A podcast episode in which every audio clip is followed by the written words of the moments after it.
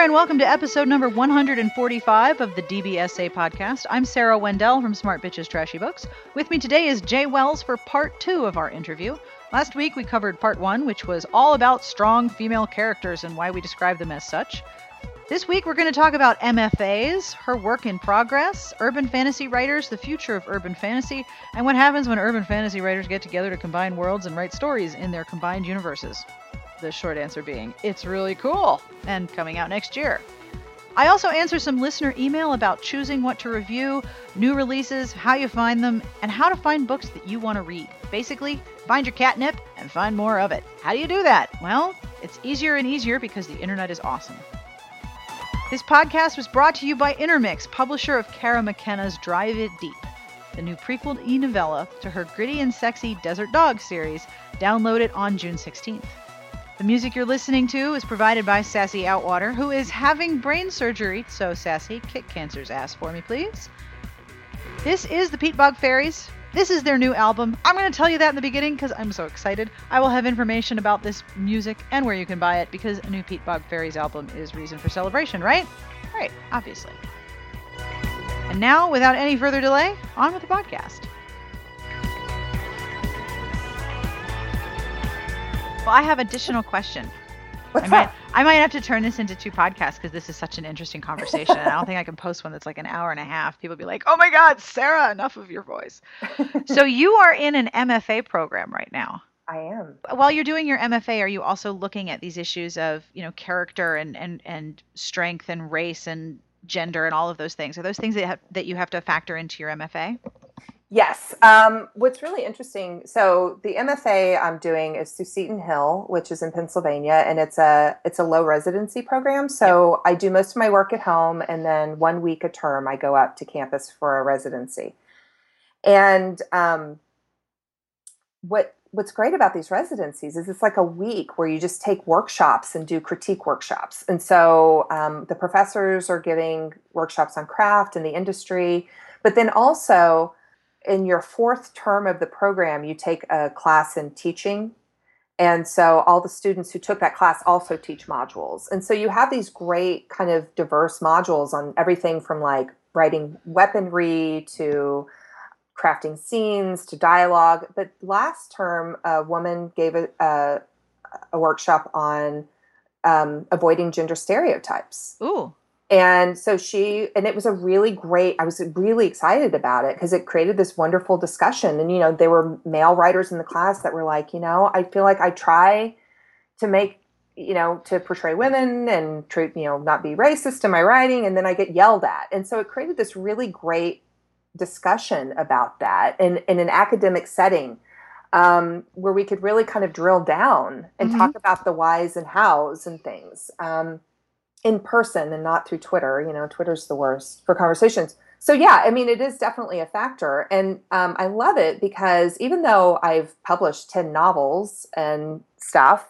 um, there's always more to learn, and I've never studied writing academically, and so it's I'm learning whole new elements of the craft, and also, you know, learning from younger writers and seeing what they're writing and the the the way that genres are changing. And um, a big part of that discussion is writing diversely. Um, so it's very cool. What are what other things are you working on? Because I know when you, we were signing at RT, you said you were working on a horror novel. i am. So my thesis for the mfa program is a horror novel. I call it my stephen king and alice hoffman take a vacation in appalachia book um, Somebody just totally is listening to this and sat up and went, "Give it to me now." um, and so I'm about halfway through it. Uh, I'm trying to finish the draft this summer so I can submit it. Um, but that's been the other great thing about the MFA is it's it's it's this great little incubator where I can experiment with new stuff and see what's working and what's not, and challenge myself to try new things. Um, you know, because when you're when you're published, I mean, you kind of end up on this treadmill where it's working deadline to deadline, so you don't have a lot of breathing room to stop and think. You know, do I want to try something different? You know, and because you know, if you take a year to write a novel that's a different genre, I mean, you could really be setting your career behind a couple of years. You know, so um, so it's kind of a cool way to to experiment. So yeah, so I'm working on the the horror novel. Um, we're kind of waiting for me to finish that before I write the next Prospero's War book. Um, and I'm doing some short fiction. I'm going to have a short story collection out this summer, and then a novella, a new novella in my Meridian Six series, which is a dystopian vampire thing. I'm just doing lots of different stuff. It's really fun. Awesome. What is the anthology? The novella? Those, oh. Is the novella in an anthology, or is that two separate things? No, no, no. So, okay, so the novella, I, I have a series that I started. I'm self-publishing them, um, so I'm doing novellas. Uh, it, it's a it's a dystopian vampire world where vampires kind of took over the world and enslaved all the humans. Um, super uplifting, uh, happy time. And um, it's about a girl named Meridian Six who is kind of leading the rebels to rise up against the vampires. So the second novella in that series is coming out this summer. And then I'm doing a collection of short stories Ooh. And then I'm also working on a short story for the Urban Allies anthology, which is really cool. So it pairs up urban fantasy authors and we write stories that combine our two worlds. So, uh, cool. Yeah. So I'm writing a story with Caitlin Kittredge in, from her Black Dog series, and then I'm writing, and then my half of the story is Sabina Kane. So she has like a, a hellhound, and then I have Giguhl the Demon Cat. So we're kind of combining those. Um, but there are lots of cool people in that anthology. Uh, Stephen Blackmore, Charlaine Harris, Christopher Golden, a ton of really cool people. So, and I can't remember what the release date. I think that's out next year though. So there's all sorts of cool stuff happening. I mean, everybody, you know, the industry's so in flux, but it's also great because it's a wonderful time to try new things. It is. See what works. And you have options to publish a lot of short fiction that hasn't really been as wide of an uh, an opportunity before. Oh yeah. Well, and it's great too cuz like my Sabina Kane series is done. Like I wrote 5 books, but now I can still go back and visit that world and give the readers who missed that series new stories without the commitment commitment of starting a whole new series arc for a novel you know? It's like oh let me tell you about the time this happened you know in that world. So uh, it's pretty cool. That's awesome. Yeah. One last question for you ma'am. Yeah. I know you got an mfa so you're busy and you're writing but have you read anything that you're really excited about oh boy isn't that the worst question people are like sarah yeah you know what i just Did you ask me that I just read and gave, well, a couple months ago, I gave a cover blurb for Wes Chu's uh, Time Salvager. It's like time travel. Uh, a guy is a time salvager who kind of travels back in time to salvage like artifacts and stuff from the past to bring him to the future. Um, but he kind of ends up going rogue. Um, and so it's kind of like a thriller, and there's romantic elements in it. Um, and that is out uh, in July, July Ooh. 7th. Time Salvager by Wesley Chu. Um, and it is from Tor. So that's a cool one. my one of my uh, one of my reviewers, Amanda, was at BEA this past week, and was like, I just could pretty much read the entire Tor catalog and you know spend all of my money. Oh yeah, they're doing some great stuff. It's so cool though that the that I think that the the audience for fantasy and the audience for romance seem to be inching closer to one another. Well, that was what was really interesting as an urban fantasy author, right? Because I was going to romance con like RT and stuff, and then also going to the the you know comic cons and mm-hmm. whatever.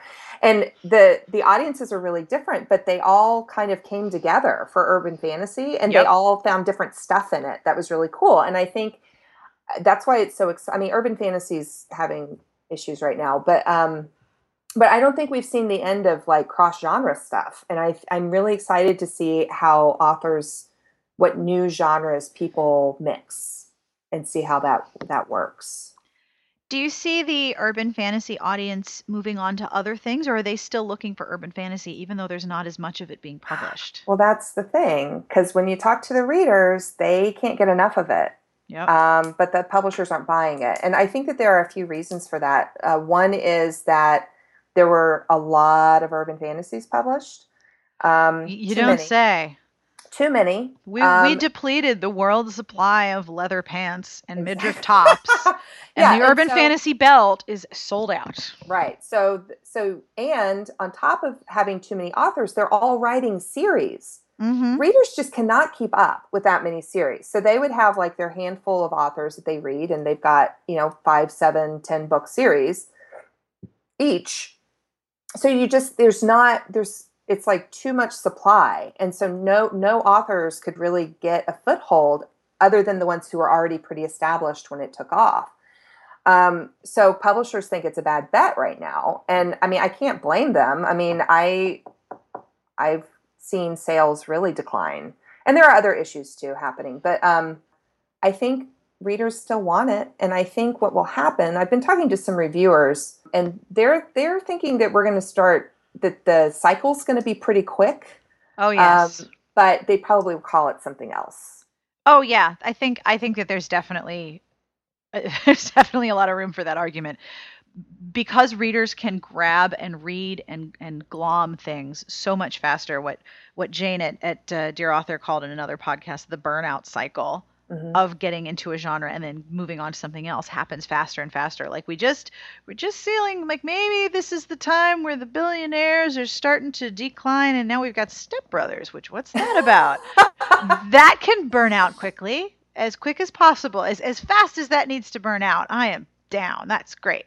But we we cycle through what we're into so much faster and we have better names for it now right because like when you were talking about the um the books for readers that are excuse me the books that that feature characters that are older in in than typical heroines that are in their mid 30s or mid 40s or older there is no name for that. It's contemporary or fantasy romance with an older person. What does that mean 75 hmm. what does that mean? Like drawing on retirement? How do you define older? Is that like strong? It's a weird word. So we need i think readers need better terms to describe the specifics of what we're looking for. And you can see that sort of with the creation of the idea of new adult. Mm-hmm. New adult is, well, it's usually contemporary romance with slightly younger protagonists and an assload of angst.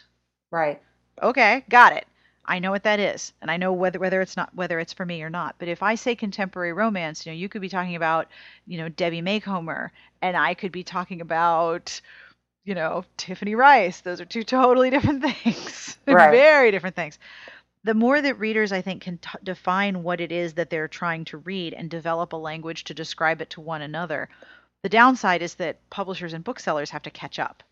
Well, and the thing is, what's interesting is, you know, indie publishing is completely blowing the curve on things because these authors are able to find a niche um, with a subgenre and be very successful. I mean, if you were traditionally publishing those books, they would be considered failures, right? Um, but an indie publisher can can find can make a good living off a smaller, you know, demographic um, that wants a very specific type of story. And I yes. think that that what will be interesting is seeing how that kind of bleeds upward. I don't even want to say upward because that makes it sound like traditional is above indie, but uh, yeah. kind of they kind of cross over and create this maybe you know publishers will change a little bit maybe it, they take a long time to change but but but the other thing that's interesting is because people can put in these very specific search terms online if they're buying ebooks or print books online um, mm-hmm. um, and so you don't have the the strict history you know romance fantasy science fiction you know you can have these crazy um, very specific subgenres um, that are easier to find now. So it'll be interesting to see what happens. I think that's what everybody's feeling right now. It's like, let's see. Let's see what happens. Yeah.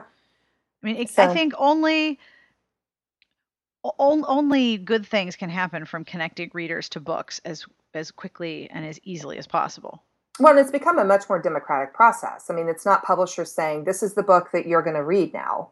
This is, you know, we're propping up this title um, and this is the one we want you to read, and we're going to put all our advertising behind it. Now readers are really deciding what they want, and they're making those books successful, and um, I think that's wonderful. Um, but there's some shifting that has to happen, you know. It's absolutely it's, true. So I don't know, but I, I mean, as an author, it's it's kind of scary but also very exciting because I know like this horror novel I'm writing, if I can't find a publisher for it, I'll self-publish it. So my readers can still see it, you know, and I wouldn't have had that opportunity 10 years ago. And you also have the ability to describe things in languages that readers understand. Like, mm-hmm. I completely get Stephen King and, did you say Alice Hoffman? Mm-hmm. Go out in the woods in Appalachia. Mm-hmm. Yeah, I understand what that means. I get that. And that's, you know, that's that's not something that would have happened 10 years ago either. Right and it's it's it's more important now i think to be able to define what your work is similar to rather than differentiating it. Mm-hmm. i think that readers are pretty savvy and know that different books are different from one another. And it's it's also always the readers who notice the overt similarities when someone has lifted or borrowed from another writer. But we also understand that books are similar and different. So if you can say my books are like this then that reader is going to understand what you're right. talking about.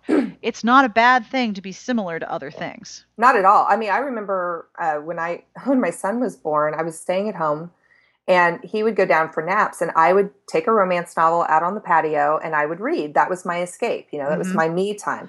And so I would go to the library uh, every Monday and I would check out seven romance novels. And my favorite thing was when the library had, if you like Judith McNaught, you also like these people. And so I discovered so many authors that way um, because, you know, once you like a certain kind of story and a certain type of voice, you can't get enough of it. And you want to read everybody who writes like that. And that's how, you know, I mean, you know, you and I have had so many conversations about any book that sells is good for all of us. Yes, so, that's the law according to Jaye Wells. Yeah, and so any you know, if you like my books, you might you would like Caitlin Kittredge's book, or you would like Stephen Blackmore's book, or you like Kevin Hearne's books. You know, um, and I happily promote all of them, and they all happily promote me because we all see that you know a thriving readership that's getting that's happy with the stories they're getting is great for the entire industry because we're com- we're we're not competing with each other we're competing for attention yep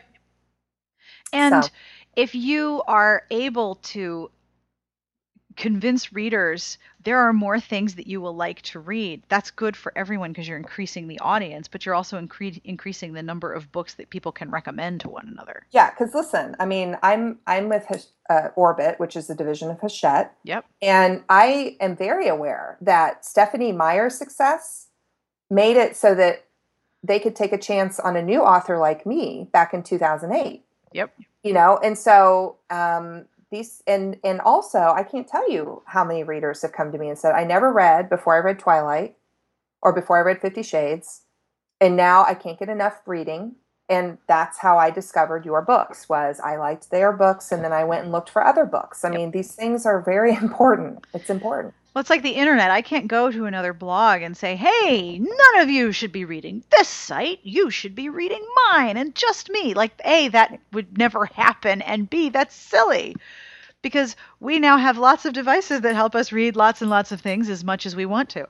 I always find it sort of hilarious in a very sad way whenever there's these statistics about how young people don't read. And I'm like, the young people I know read everything Mm-hmm. They read texts, they read email, they read messages, they read books, they read fanfic, they read manga. They all read it on the same device, and you may not see it as reading, but those are text formulated entities, and they are reading them, I promise. Right. So there's no way to say no one should read this other thing. You should only read me. I don't. I don't know anyone who's successful saying that as a writer. Uh, if they just... if they do say that, they don't have any friends. I mean, it's really, it's really, a, it's such a small world, and you know, everybody knows everybody else, and you know, we're all. I'm so happy when you know great writers get successful. I mean, yes, I want to be successful too, but you know, seeing my friends have success gives me hope. If I, if they can, if you know, they can do that, I could do it too. Mm-hmm. You know, um, it's just you got to work hard. I think we're very wise do you have any books or anything that you want to talk about to promote while you have the listening audience? Um, well, I would love people to check out uh, my Prospero's War series. Yeah. Um, it is, uh, like I said before, it's it's. I pitched it as The Wire with wizards, Um, it's like a gritty cop drama with magic, um, and uh, it has been optioned for? TV. I did not know that. That's Yes. awesome. Congratulations. I mean, we're not. We were still trying to sell it to a network, but um, yeah, Universal optioned it, and in um, in cooperation with Blumhouse, which they did the um, Paranormal Activity movies and uh, Whiplash, um, and then um, so you know they're out pitching it to channels right now. So if you start reading it now and it gets made into a TV show, you can be one of those people who's like, "Why did they ruin the books with the TV show?" because we all feel that way. But um, Yeah. they ruin it. I really trust their team. They really like every conversation we've had. They really get what I love the most about the series. You know, strong, um, competent. I mean, female character. Um, you know, there's a, a big conversation about addiction in our society, and um, you know, I don't know. It, I I really love this series, and I would love for people to check it out. The first book is Dirty Magic. Um, the second book is Cursed Moon, and the third book is Deadly Spells, and all three of those are out. So, cool. Yeah. Is, is it is it a trilogy? no, uh, I'm I'm eventually. uh, My goal is to write seven Ooh. because each book. So the the magic in the book is based on alchemy, Mhm. and so each book uh, is based on a different alchemical process, like the themes of the book and the crimes. Um, so there are seven major uh, steps in alchemy. So I want each book to represent that. Oh, cool. And then Yeah. there's a larger mystery that's happening behind behind that that goes through all of those books. Yeah. So each book is a specific crime. Like there, you know, somebody put a new potion on the streets and they're trying to figure out who did it, um, and that's a complete arc in each book. But then there's relationship stuff between each book. Um, Oh, you and mean there's lot of- like feelings and stuff? Yeah, like Kate's past and her relationship with magic. She, um, at the beginning of the series, refuses to do any magic, um, which is, I kind of, you know, I, nobody's ever commented on this, but her name is Kate Prospero, which is from a, a nod to the Tempest, which Yeah. is Prospero was the magician who gave up his magic. So anyway, so she um, she starts out not doing magic, and then through the course of of being put on the special assignment, she kind of has to face her relationship to magic and how she uses it and things like that. So that's really the arc. Um, and some stuff about her past comes out. So you can you could pick it up in the middle of the series and like get the full story. But of course, if you start at the beginning, you get all the cool in between stuff too. Awesome. Yeah. Can I say thank you again to Jaye Wells? Because I'm gonna. I really enjoyed our conversation, and I know many of you tweeted and talked about this particular episode from last week, and I hope you enjoyed this one just as much. There are a lot of things to be said about why we keep describing characters as strong female characters, what that means. So if you have ideas and you want to give me your opinion, I would love to hear it. You can email me at sbjpodcast at gmail.com. And speaking of email, I have some, and I'm going to share it with you because I know you want a little bit more podcast if you're walking your dog or on the treadmill or hanging out doing things where you're listening to podcasts. Drive safely. Don't look at the screen while you're driving. This first email is from Colleen, and she asks a number of questions that I'm going to answer one after the other. Dear Sarah, the baby is finally sleeping. The big girls are in bed. Mama got her glass of wine, and my house is quiet and quick now that I've jinxed it. Let me tell you once again your podcast has been eerily aligned with my life lately. For example, in my car today, I tried to play the new DBSA podcast and got really pissed off that my internet refused to let me have it. Sulking, I switched over to another favorite that I knew had a fav- had a fresh episode. Pop Culture Happy Hour, and lo and behold, there you were. I was so happy to hear NPR say they are hosting a summer of romance that I squeed right there in the car. Speaking as someone who birthed an eight plus pound baby not six weeks ago, squeeing has become a treacherous activity. Having also done such things, I totally hear you. Anyway, I loved the chat you had with the PCHH ladies. So much laughter and good book noise. It was an excellent example of the instant camaraderie that often develops between romance readers. I recently joined the old school romance book club run by Sarah MacLean on Facebook, and my goodness, those ladies just make my day. I have much love and laughter and sharing of good reads because of this group of strangers, and I love it. It was great to hear you share some of the magic of your site over the airwaves. Well, thank you. I have a couple of more serious questions that I would really like to ask. I've been saving them up for a quiet evening, and since I couldn't quite manage to text this much when nursing the baby. Question one How do the smart bitches decide what to review and what does that process look like? I'm curious about how you handle the side of your site. Books, movies, TV shows, dino porn, it's such an eclectic mix. Well, to be honest, we review and talk about what we want to review and talk about. If something sounds interesting, usually one of the posse, Carrie or Elyse or Amanda or redheaded girl will say, I've just found this thing. Can I talk about this thing? And my theory is we haven't run out of room on the internet and we haven't run out of room to talk about the things that we're passionate about. So if you as a romance reader are interested in this thing, chances are there's another romance reader who's into it too. So now we have a wider selection of topics. We talk about knitting and historical cooking. Carrie has a column of kick ass women in history. Amanda is running the Rita Reader Challenge, where we review every Rita nominated book before the Ritas are announced in, Ju- in July. Yes, July. But when it comes to deciding what we want to cover, we cover what we're really interested in talking about and what we want to talk to other people about. So it's an evolving process. I don't have a formal list of rules. A lot of the time, we're all flying on seat of the pants airlines, and I am a frequent flyer of that particular mode of travel. Next question.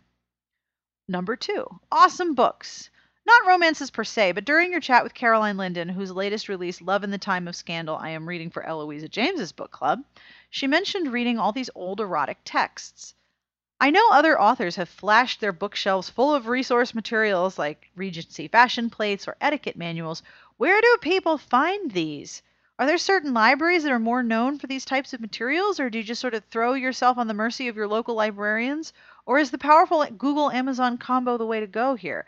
I'd rather not buy if I don't have to. The history nerd in me just wants to get my grubby little hands of some of this stuff out of curiosity.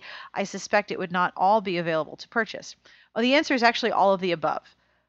Certain museums, for example, the Metropolitan Museum in New York and several museums in England, have made their collections and catalogs available digitally, which makes for really awesome online reading and also the loss of many hours of productivity. Google Books also has many, many options for you to look at things that are in the public domain that you can have a, have a deep, deep dive into history, old magazines, things like that. Another two options that came to my mind immediately are the Two Nerdy History Girls blog and Twitter feed. Two Nerdy History nerdyhistorygirls.blogspot.com is actually romance novelists Loretta Chase and Isabella Bradford, and they tweet and post things that are fantastically interesting to look at. Plus, have a look at Pinterest. There are a ton of old Regency fashion plates. Once you link to those in Pinterest, that will take you to the source, and then from the source, you're down the rabbit hole.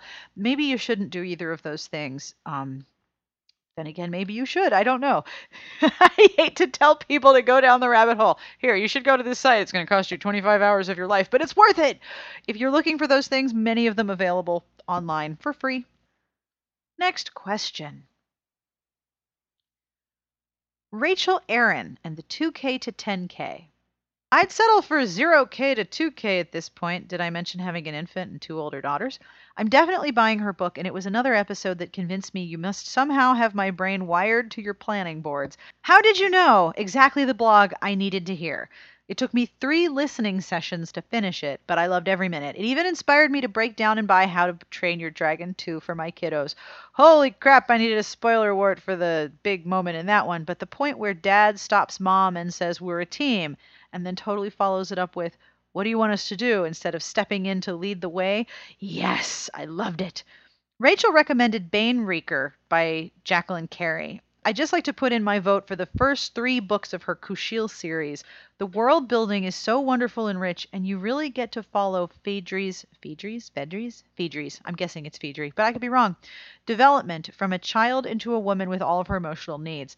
Throw in a healthy dash of BDSM and some really emotionally intense sex scenes. I reread these books at least once a year. They are just so good and an awesome crossover for fantasy romance lovers. So now that I've gotten all that out of my system and my glass of wine is empty and the baby just snorted, I'll sign off and say thank you again for giving us such fun places to share our opinions and joy. From Colleen. Thank you, Colleen. I hope I answered some of your questions and I apologize that I couldn't get to all of them. But Thank you for writing. I appreciate it. And I hope the baby slept a really long time. when you finally get the three or four hours of sleep at a time, it's like life changing. I have one more message, one more email. You ready? Here we go. Dear Sarah and Jane, I have a question that I'm hoping you or maybe your listeners can help me with. I want to know how to find books to read.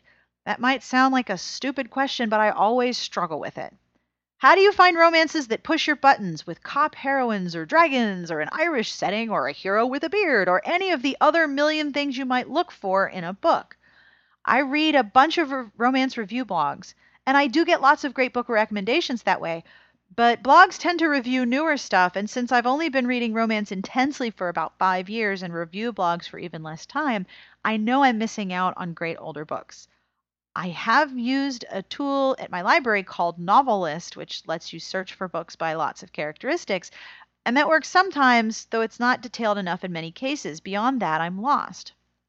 Are there forums or sites where readers can give each other recommendations? Are there tools readers use to search for what they want?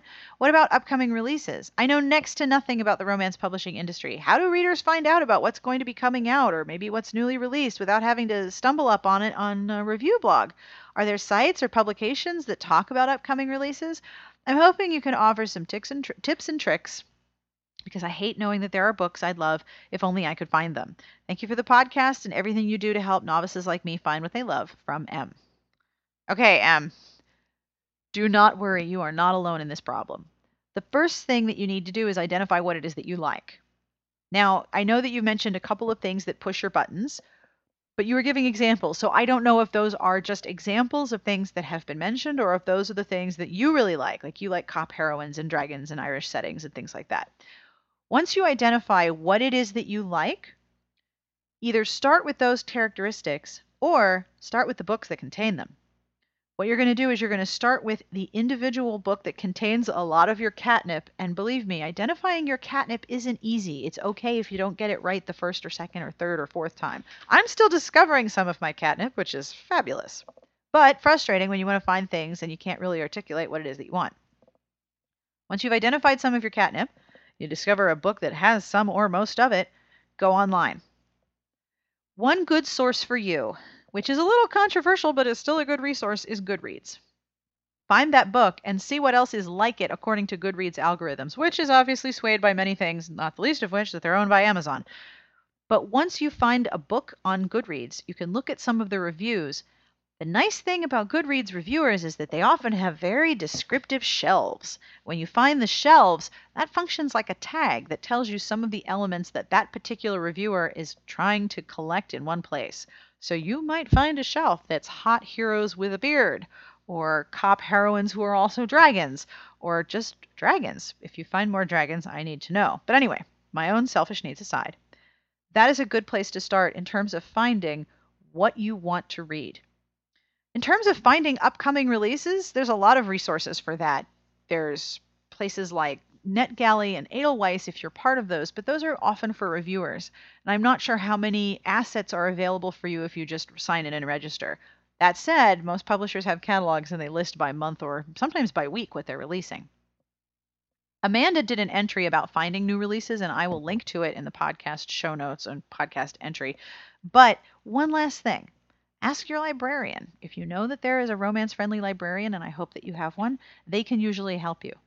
Or finally, email me or talk to me on Twitter or email me and talk to me on Twitter. Tell me what it is that you like, and I can usually find or suggest books that are like that. And if I don't know, I can ask other people and they will know. Because if there's one thing romance readers like to do right after reading books, is we like to tell other people about the books that we're reading. The other thing is that you mentioned that you're already reading romance review blogs. Well, finding the reviewers whose taste align with yours is often even more useful than reading a whole bunch of different blogs. Certainly you're going to find out what what's new or what people are talking about or what books are coming out that people who cover new new releases are going to be discussing. But when you find a reviewer online whose tastes are very closely aligned with yours, that's something to pay particular attention to because whatever that person likes, there's a good chance you'll like it too. Or it could be the opposite. I have a couple people who say they love every book that I really dislike and they want me to keep up the consistent good work, which, okay, sure. Reading all of the different romance blogs is a great way to get an introduction to everything that people are talking about. But if you want to really align your selection of books to your tastes, begin noticing which reviewers at which places have tastes that closely line up with yours. That's a very good tool that tends to go- develop on an ongoing basis. So, those are my suggestions for you. Goodreads, Librarian, ask people like me or other reviewers on Twitter who often give suggestions. We all like to share about what books we are really enjoying. Jane does the same thing. So please don't be shy and feel free to ask. And thank you very much for writing. And that is all for this week's podcast. I hope you enjoyed the rest of the interview with Jaye Wells and the wee bit o listener mail. Future podcasts will include me, Jane, Julie James, Jen Lois, Joanna Gregson, sociology, romance, redheaded girl, and other nefarious things that I'm planning because, well, I'm evil like that. if I was really awesome, I'd give myself vocal effects, but I won't assault your ears that way. The music that you're listening to is provided by Sassy Outwater, and if you are listening to this on Friday, June 12th, send her some good vibes because she's having brain surgery. And, you know, it's brain surgery. Hopefully, she kicks the tumor's ass. This is a new album from the Peatbog Faeries. Yes, I know. It's so exciting. This is called Blackhouse. It is brand spanky new. It came out on May 24th, and this track is called Spiders. If you like Peat Bog and fairies and Peatbog Faeries, you should buy this because Sassy says it's all awesome. And, well, she's right because she knows. This podcast was brought to you by Intermix, publisher of Cara McKenna's Drive It Deep, the new prequel e novella to her gritty and sexy Desert Dogs series, available on June 16th. If you want to respond or got questions or you have ideas or you want to know what's going on and what we're doing and who are we and why are we talking all of the time, you can email us at sbjpodcast at gmail.com.